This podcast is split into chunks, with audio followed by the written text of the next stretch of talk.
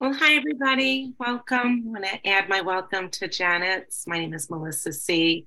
I'm a recovered compulsive overeater. I live in New York, and um, it's a real pleasure to be here um, and to speak specifically about this um, story in the big book. You know, it's not necessarily a chapter, it's a story in the big book, um, and it's got such great stuff in it. I mean, it's just a really excellent, powerful um, story. It's a story of transformation. And, you know, the title that is, you know, it's the acceptance story. And it's had many different titles, but it's the, you know, the it's acceptance was the answer. And um, depending on which version you've got, which big book you've got, it's the one I have, it starts on page 407. Um, and before I jump in, you know, give you a little bit of background of me if you you haven't heard my story before and you don't know who I am, um, I, um, you know, and, and I, I usually like s- somewhat of a qualification before we jump into material so that,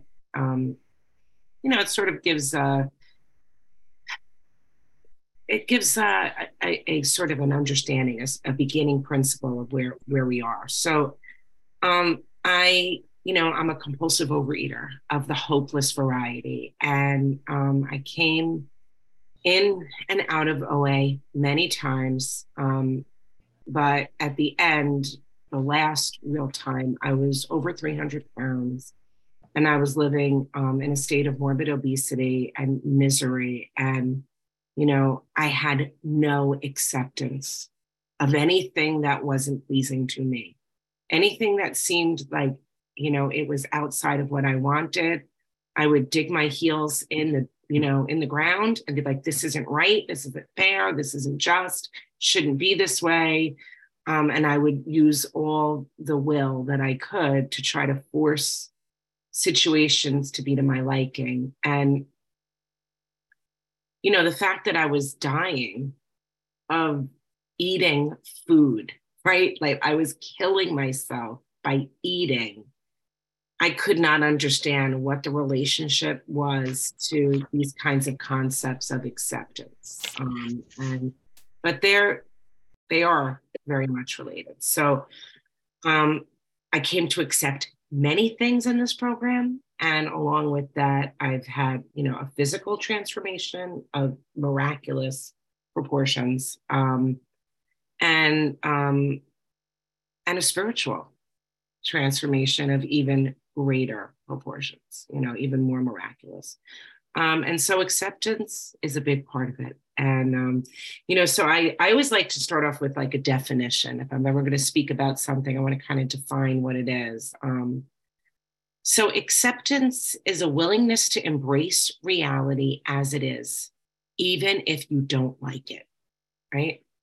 To agree to receive, whether willingly or reluctantly, it's an agreement that you're going to receive it.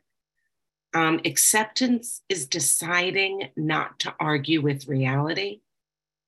Right? I was like, whoa, spent a lot of time arguing with reality. Um, and acceptance is the action of consenting to receive or undertake something that's being offered. And generally, what it is that's being offered is reality. his life as it is. And I can either dig my heels in the ground and say, no, no, no, or I can, you know, open up my hands, like wide open palms, and receive what it is. Um, so here it is. It says, we're going to talk about the specific person who the story is about. We're kind of sort of there. And it's, you know, it tells, it says here that he came by mistake. Like he came into AA by mistake. And it says, if there was ever anyone who came to AA by mistake, it was I. Not only did I not think that being an alcoholic was a good idea, I didn't even feel like I had all that much of a drinking problem. Of course, I had problems, all sorts of problems. And here it says, if you had my problems, you'd drink too. That was his feeling. And, um, you know, it says now my major problems were marital. if you had my wife, you'd drink too. So he has certainly not acceptance and certainly not taking any responsibility. And acceptance is not found that way, right? If you take no responsibility um, for any of your problems, you blame other people, you blame them for your eating, you're not going to achieve sobriety and you can't be happy. If you walk around blaming other people for your food addiction, you can't get abstinent and you can't get happy. And others, I found out, are never to blame for my eating. Doesn't matter what my situations was like growing up. It doesn't matter what people may have done to me, whether it was, um, you know, deliberate or mistakenly. If I walk around blaming other people in the past or in the present, I can't get abstinent and I certainly can't be happy. Page 408, it says, I had begun to drink in the early years of pharmacy school in order to get to sleep. After going to school all day, working in the family drugstore all evening, and then studying until one or two in the morning, I would not be able to sleep soundly with everything I had been studying going round in my head. I'd be half asleep and half awake. And in the morning, I would be both tired and stupid. Then I found the solution. At the end of study time, I would drink two beers, jump in bed, sleep real fast, and wake up smart. I mean, and I read that and I think, okay, I don't think you're going to wake up smart, right? I mean, it sounds pretty foolish to me. Um, and I had lots of foolish reasons why I could eat and how it was actually going to help me. And at this point in the story, he doesn't have a problem yet. You know, in fact, what he has is a solution to his problem. And we've heard that, right? That for many of us, eating is the solution. And um, and for lots of people, food is a very effective solution. It can take the edge off. It can soothe your hurts. It can enhance your celebrations. But here's the problem not for us, right? That's what separates the compulsive overeater from a regular eater. Regular eaters use food to take the edge off.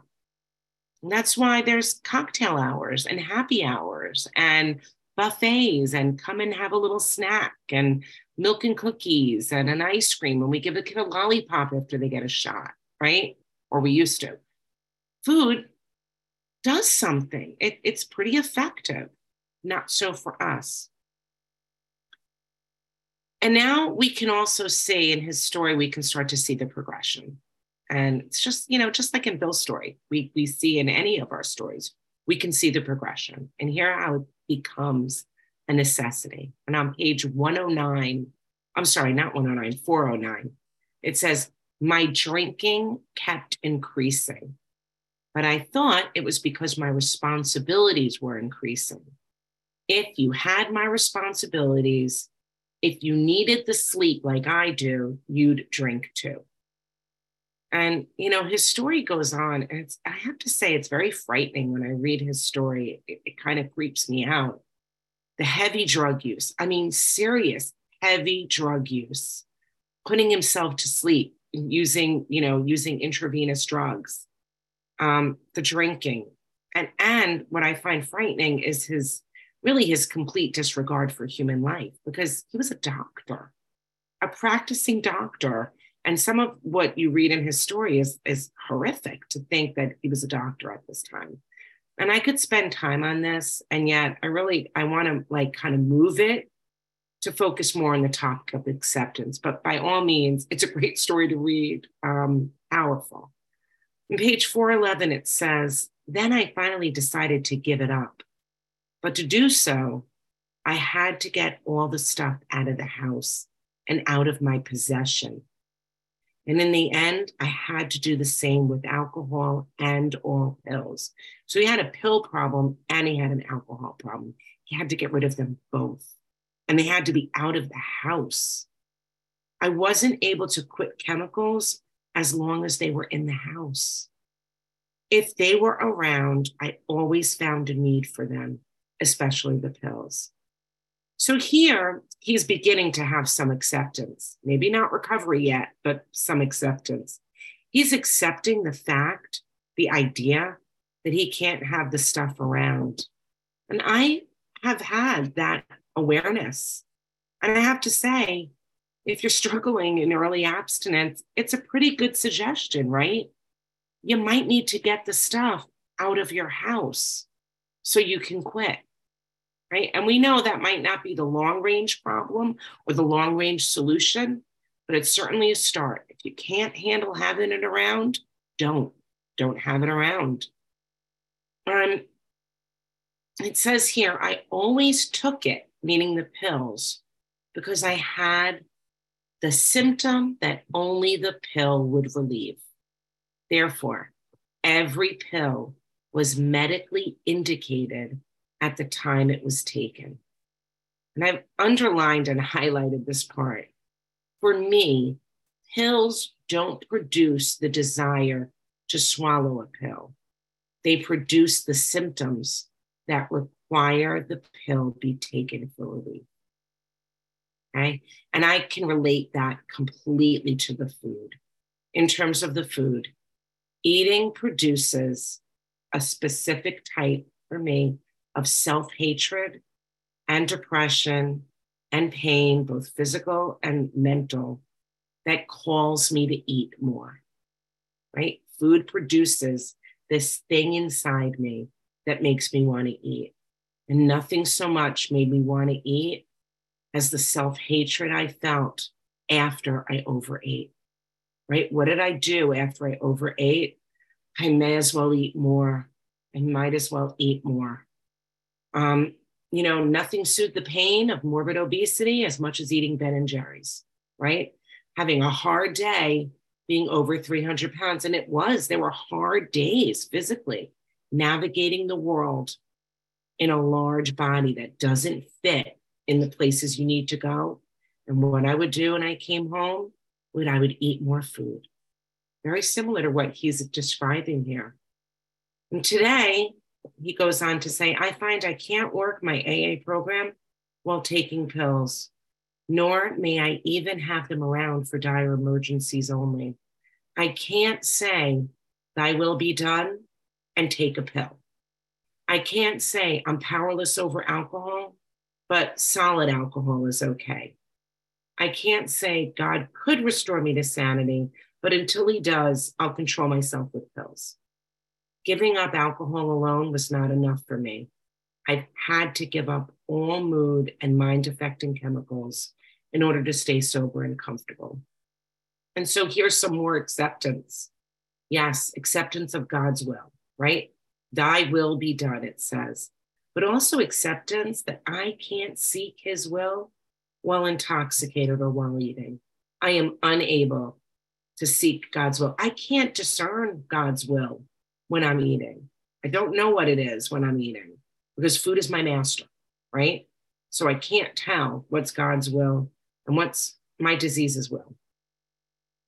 An acceptance also of my own personal limitations and sensitivities, right? His personal limitation was he could not have any pills around whatsoever because he couldn't stay sober that way.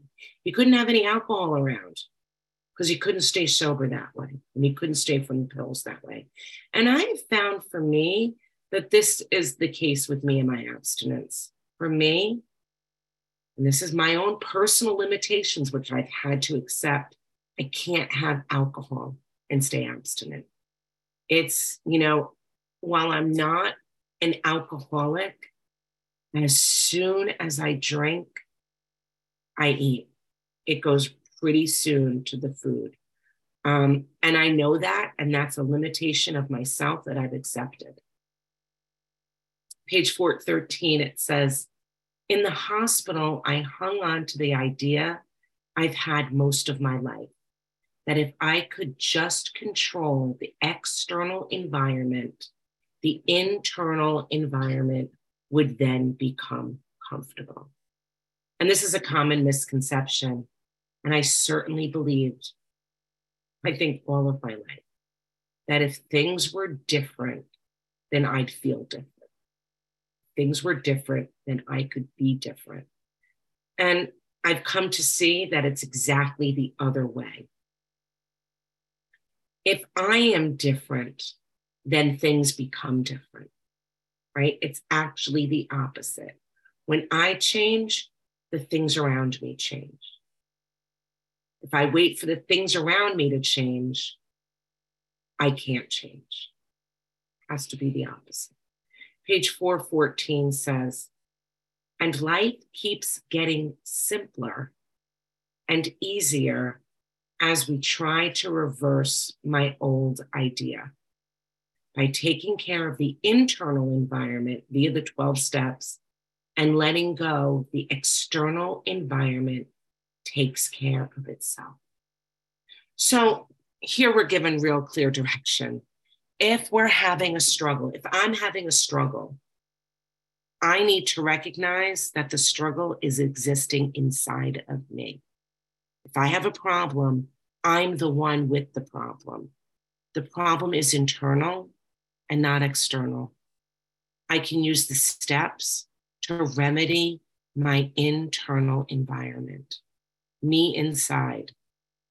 And the external environment, here's what happens when the internal environment gets worked on, gets relieved. What happens externally is it may not change. It might actually stay exactly the same.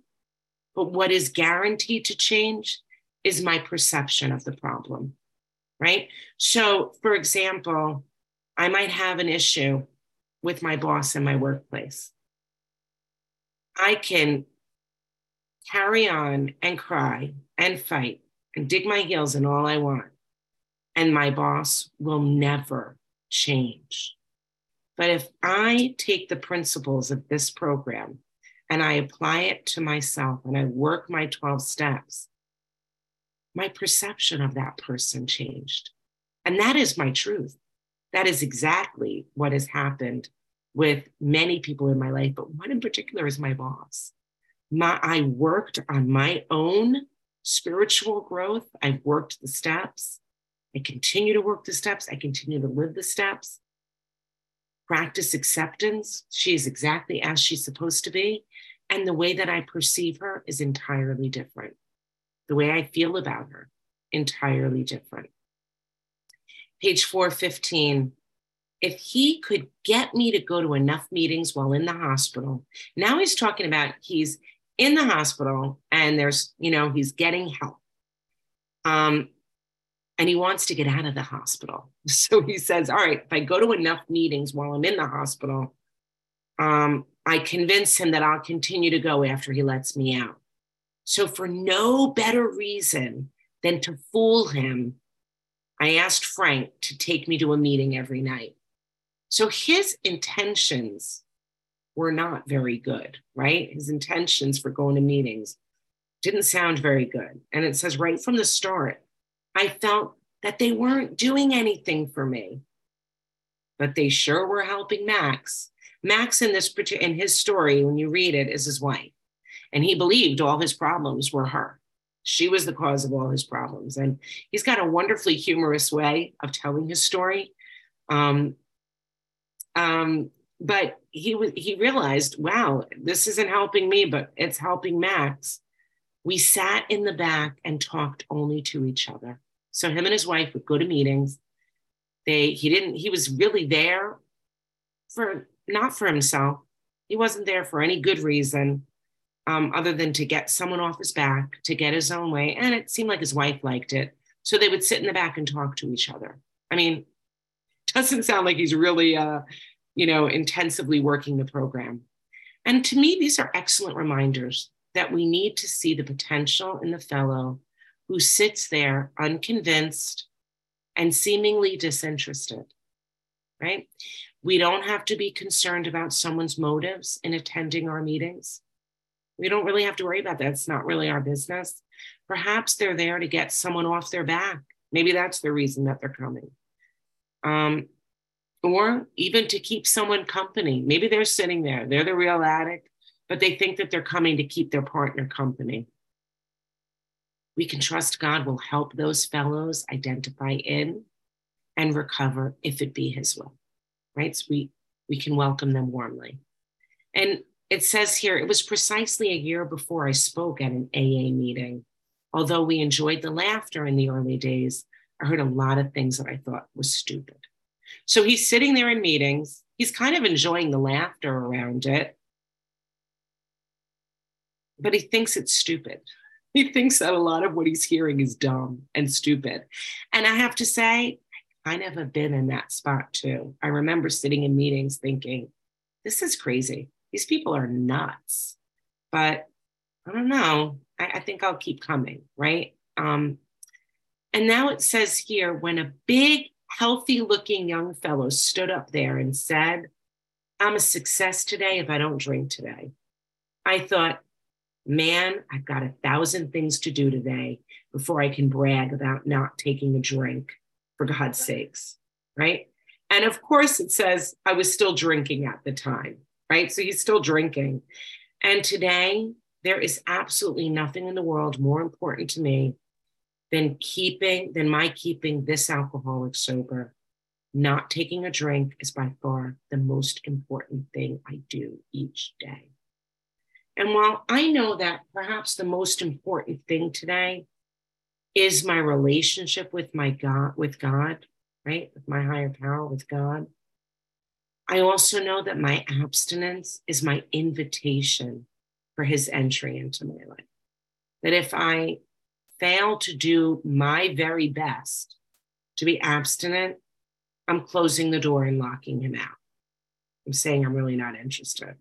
But if I want to invite God in, I will do everything in my power, right, to live in abstinence. So long as I'm abstinent, I actually have a chance. That's how I feel. If I'm abstinent, if I do everything in my power to be abstinent, I've got a shot at being happy. When days are hard, I can remind myself that if I remained abstinent despite the difficulties, then you know what? It was a successful day after all. Sometimes my goals are just that small. Sometimes I set the bar just that low, right? That's my baseline. That's my baseline. And I know it says here, I know that giving up one drink for one day wouldn't really do any good. This is what he says. Finally, after seven months, I decided to give it a try, to try it. So it takes him seven months to even try. Think about it. He's coming to meetings, he's laughing at people. He's thinking, all right, his wife's getting better. He's only doing it to please other people. He's coming for seven months before he even made an attempt. Think about people who come for seven months before they even decide to get a food plan, right? And I emphasize this in, uh, really in, in order to offer hope, not to say to you, keep coming and do nothing, right? That's not really what I'm trying to say. But what I am trying to say is if you're still sitting here and you haven't tried it yet, there's hope for you too.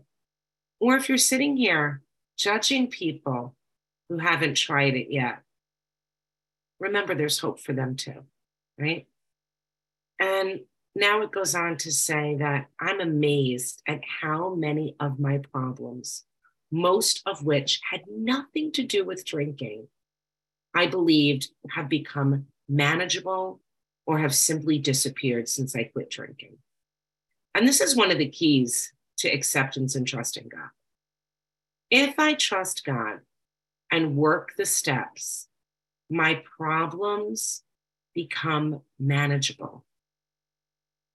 Not by me, right? But because we form a relationship with the manager. So my problems actually become manageable, things I can live with and work around, or they actually disappear, right? That's what happens to my problems. They either become things that no longer exist, or they kind of suddenly seem to be non issues. Wasn't really a problem after all, was it? And I give this example for me about my boss for a moment because I had had, you know, great difficulty with my boss at one point, really worked up over her and um and my perception of her and how she was treating me and and felt horrible and felt why doesn't she like me? And i'm trying everything. And um and what happened was when i really continue to practice the principles work these steps live in the steps i realized something. One um i don't know that she doesn't like me i mean i don't know that she really cares to be honest one way or the other like I don't think she had that strong an opinion about me. That was one thing I realized. And the other thing I realized was it's not a job requirement to be liked. It's nowhere on the job description that she liked me. I have to be effective at my job nonetheless. I have to do my best. And it's not part of my job description to get her to like me right? And the other wonderful thing that I, my sponsor would point out to me consistently is when I'm concerned about someone liking me or not liking me, my sponsor would ask me, Well, do you like them? And that would, I would be like, What does that have to do with anything? And she would say, Well, do you have a right to like who you like and don't like? Perhaps they have the equal right as well. And I realized over time, you know, the other thing that this became a non issue was my husband asked me one day, no, my, it wasn't my husband, someone else asked me one day if I was in danger of losing my job. May have been my husband, may have been asked it repeatedly by other people too. And I was like, oh, no, no, no, I'm in no danger of losing my job. I have a, I have a contract. I've got really good you know, I'm in a union. I have really good reviews. I've never been written up for anything per se. No, no, no, I'm I'm okay. Okay, then it's not a problem. What do you what do you care? What do you care? And and that was that was part of it too. It turns out it really wasn't a problem after all. Um, page 416, it says here, by early July, this is his story. I had tapered off alcohol completely. And I got off all pills in the ensuing months. And I think this is interesting because sobriety and abstinence does not happen automatically for some people, right? And we need to make sure the ones who are tapering off are not sent away because they're not entirely abstinent or not entirely surrendered. Now, I don't, it doesn't say that he worked the steps at this point. It doesn't say that he was taken through the, the book, right? It doesn't say, but he certainly was accepted while he was tapering off. And I think we need to have the same spirit. I need to have the same spirit of non judgmentalism by people who might not become entirely abstinent overnight, who might take a process. And I have to say for myself, my abstinence became different. My definition, what I thought was abstinence at one point, actually no longer was abstinence for me. What I defined as abstinence, you know, for some of us, the path grows narrower. For him, his initial abstinence might have just been stay away from the pills, or his initial abstinence might have just been don't drink alcohol, right? And then he found out certainly he needed to put everything down. And that was my experience that I thought I could do certain things. You know, for me, it was like artificial sweeteners. And that was my own experience. I thought I could be abstinent and still continue to have those things. And what I found out was for me, I can't. Right. And so I would say that was a tapering off until I realized that it was a problem. When I realized it was a problem, I was able to put it down. So we don't send people off. He was not sent off, he was welcomed. When the compulsion, now he's going to talk about when the compulsion to drink left. When it left, it was relatively easy to stay off alcohol but for some time it was difficult to keep from taking a pill when I had an appropriate symptom, such as a cough, pain, anxiety, insomnia, a muscle spasm, or an upset stomach. It has gotten progressively easier. Today, I feel I have used up my right to chemical peace of mind. And this is acceptance that he's given up, he's surrendered to having peace of mind through the use of chemicals. And for me, I have to say, this is acceptance of my way of eating. I have used up my right to eat spontaneously and without a plan. I've used up my right to not commit food, right? I, that right has been taken away from me. I've used it up. My abstinence um, requires that I accept that fact. It requires that I have acceptance over that fact. Now it says here, it helped me a great deal to become convinced that alcoholism was a disease, not a moral issue. That I had been drinking as a result of a compulsion, even though I had not been aware of the compulsion at the time, and that sobriety was not a matter of willpower. My abstinence is not due to strong willpower. I am abstinent today because God has removed the obsession and desire. And that's it right? That's what we have. And the people in AA, it says here, had something that looked much better than what I had. But I was afraid to let go of what I had in order to try something new. There was a certain sense of security in the familiar. And so here's something else we need to have acceptance for acceptance of my discomfort and of feeling insecure. As we embark on this new way of life, it's awkward, right? It's awkward for us and radically different from our old lives. And you know, it's it's kind of sad but true. We get comfortable living in discomfort, right? Being uncomfortable was weirdly comfortable for me, right? It was what I knew. So I need to have acceptance that actually in early recovery and really in life, I'm not going to feel comfy cozy all the time. Like sometimes I'm going to feel awkward.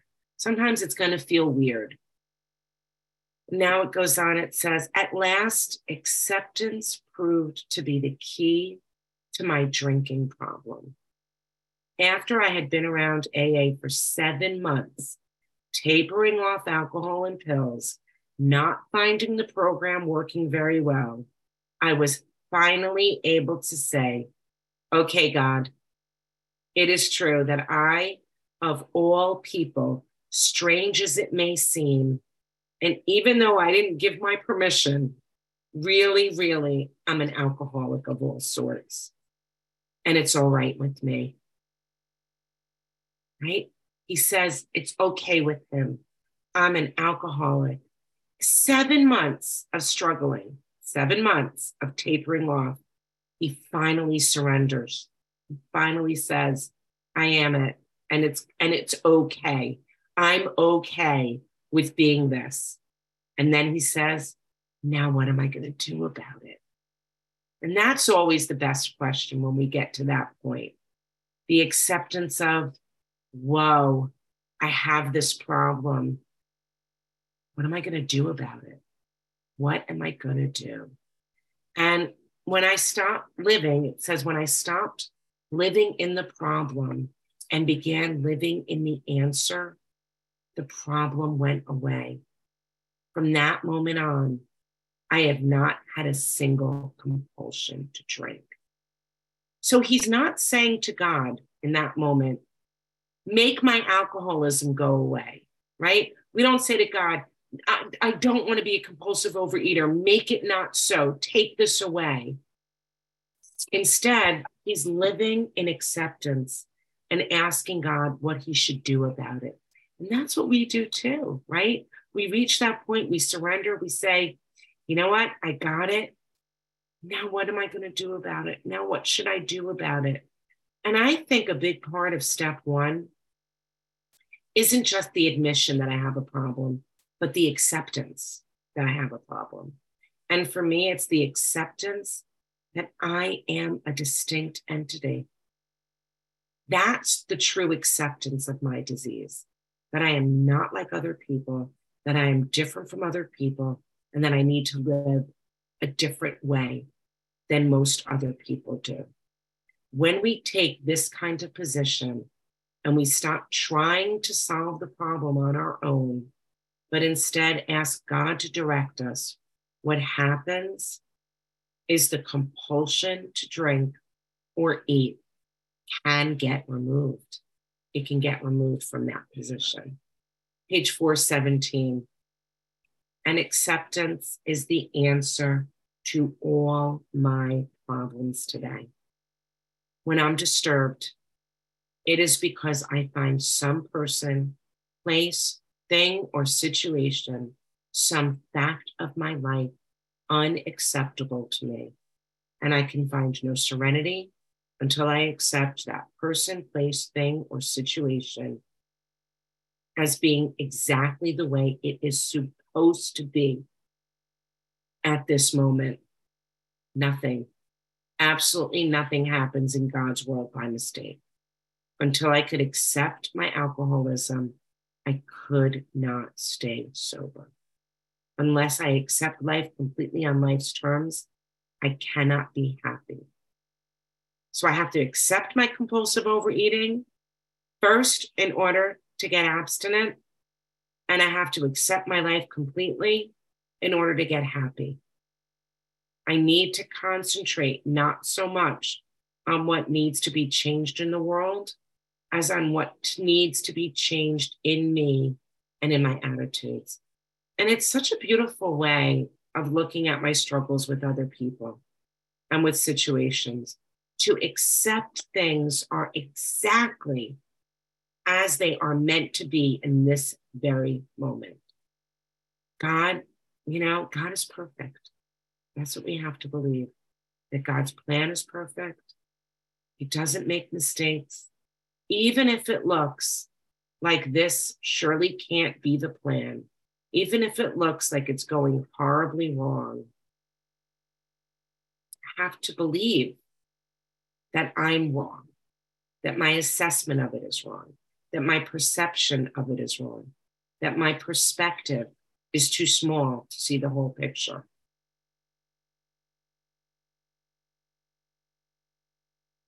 God is perfect, doesn't make mistakes, even if it looks like it surely can't be the plans. So then what do we do?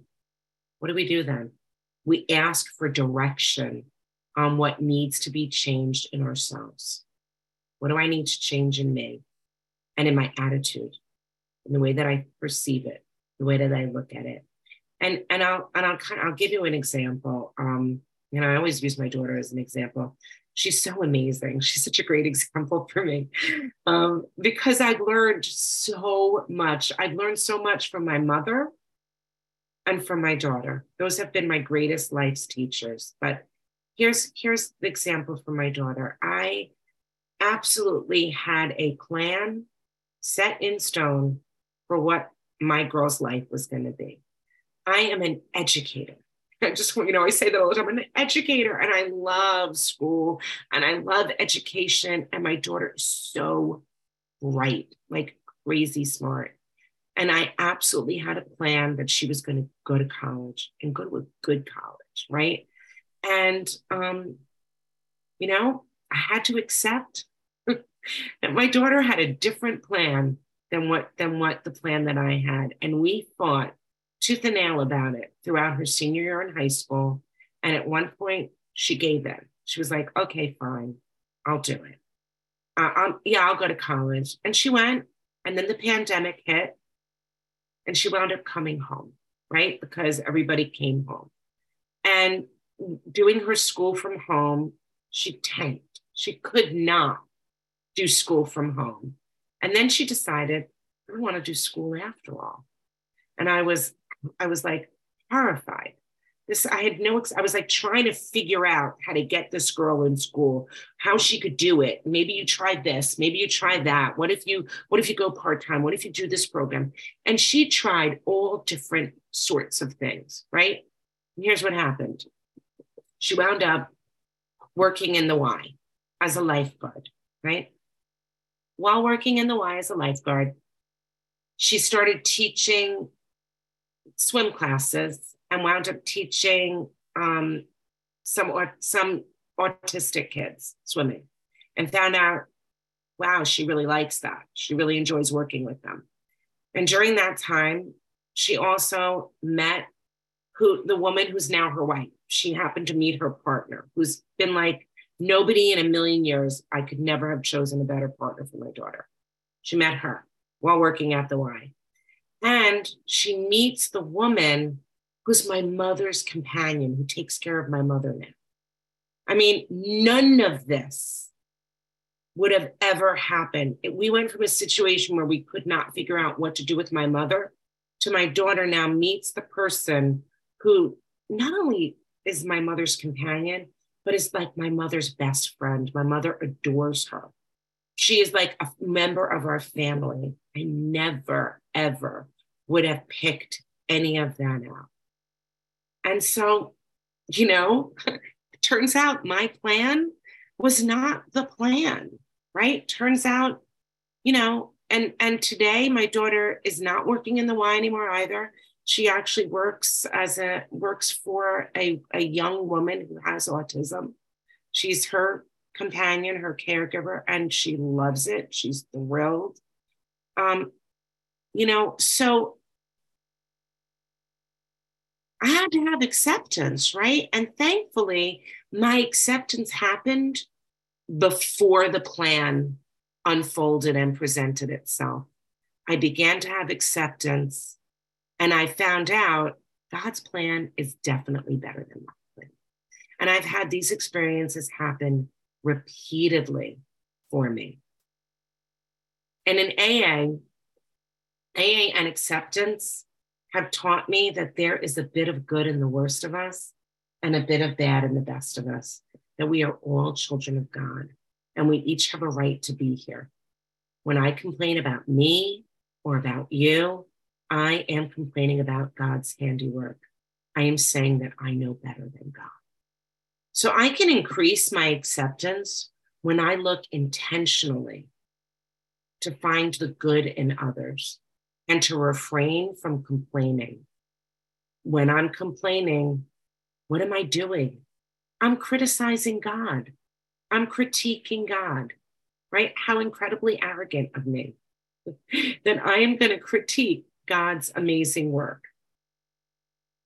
Page 418 says, For years, I was sure that the worst thing that could happen to a nice guy like me would be that I would turn out to be an alcoholic. And today I find it's the best thing that's ever happened to me. Amen. This proves I don't know what's good for me. And if I don't know what's good for me, then I don't know what's good or bad for you or for anyone. And that has been my truth too. That if you would have asked me what the worst thing in my life could have been, I would have told you it was morbid obesity. I would have told you that the worst thing in the world that could ever happen to a nice person like me was to be 300 pounds, was to have a food addiction, was to have many of the situations that have happened in my life.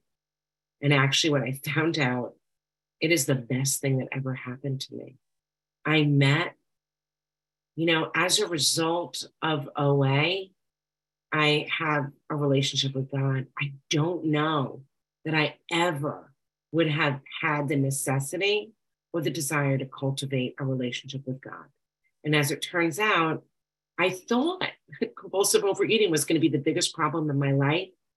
And it turned out to be the entryway to the solution for the other problems that followed, right? Because when other problems knocked on my door, I have a relationship with God. And I trust if he could perform a miracle of removing the desire to eat compulsively, if he could perform the physical miracle of my body's transformation, if he could change my thinking of somebody who could not stop eating certain foods to someone who doesn't even care about them, there's not a problem in the world that I don't believe that God can solve. Right. And I've I've gotten my faith because he solved this particular problem for me. So if I don't know that, if I don't even know that that was a good thing, how in the world could I possibly know who should go to college, who shouldn't go to college, how my boss should behave, how she shouldn't behave, where my mother should live, where my mother shouldn't live, who should take care of my mother? I know very little, right? And so we're told I'm better off if I don't give advice. Don't figure I know what's best and just accept life on life's terms as it is today, especially my own life as it actually is. Now we're told acceptance has been the answer to my marital problems. It's been the problem, it's been the answer to everything because AA has given me a new pair of glasses. It was as if I had, and he always talking about having this Midas touch, which turns everything to gold. But we get a magnifying mind that magnifies whatever we focus on. Over the years, as I thought about Max, her good qualities grew and grew and we married and all these qualities became more apparent to me we were happier and happier but then as he drinks more the alcohol seemed to affect his vision. And he found more of her problems and saw more of her defects. And the more i focus my mind on what is wrong the more those problems multiply. The more I complain, if I go to my workplace and I start complaining, then there's a million things to complain about. If I look to find fault, those things appear all over the place. Every defect I point out grows and grows, becomes greater and greater. And then we're told, right, that I had the lenses in my glasses on backwards. I had to turn them around. I needed to see the good, I had to start seeing the good in things. If I see the good in things, the good grows. Now it says here the courage to change in the serenity prayer meant not that I should change my marriage, not that I should change my daughter, not that I should change my boss, not that I should change my workplace, my husband, but rather I should change myself and learn to accept my spouse, I would say my daughter, my boss, my workplace, OA, right? Meetings as being exactly as they're supposed to be. And that I got a new pair of glasses, and then I can focus on the good qualities. And when I focus on the good qualities, they grow and grow. And they even talk about doing that at a meeting. If you go to a meeting and you're looking to grumble. Oh, I can't believe that person is sharing again. Oh my gosh, they just shared yesterday. I can't stomach what she has to say. Or I can't believe that, you know, Uh, whatever it is, whatever that whatever the problem is. If there's something in the meeting that bothers you, we're told see what you can add to it rather than what you can get out of it. Look to see what's good about it rather than what's wrong with it. And when you do that, things keep getting better and better. And I find that, you know, when I look to see the good in my students, in my children, in my husband, in my home, those things present themselves to me. They get better and better. It says here, when I focus on what's good today, I have a good day. And when I focus on what's bad, I have a bad day. If I focus on the problem, the problem increases. If I focus on the answer, the answer increases. And this is why I have a gratitude practice. And I would strongly encourage anybody to have a gratitude practice. Specific, detailed things that I'm grateful for each day. Not just a blank, I'm happy for my husband, I'm grateful for my husband. Specific, look for the good so that the good can grow. And what it does is it helps us to have better days because my reality is my perception. Reality is how we perceive it. And here's this quick, I know we're like running out of time. Page 420, it says, perhaps the best thing for all, all for me is to remember that my serenity is inversely proportional to my expectations. The higher my expectations, the lower my serenity. If I discard my expectations, my serenities rise. If I disregard my rights, what I have a right to, I get happier. Because after all, if in order to get those rights fulfilled, I lose my serenity and my emotional sobriety, how important is it really? Here's the exact directions for how to practice acceptance. Ask God for direction. Do what we think He would have us do, and then leave the results up to Him. This is so helpful in all areas of our lives with people who struggle and anybody that doesn't seem to follow our plans. We keep the magic, magnifying mind on our acceptance and off of our expectation. And when I remember this, I can see that I never had it so good. Thank God for OA.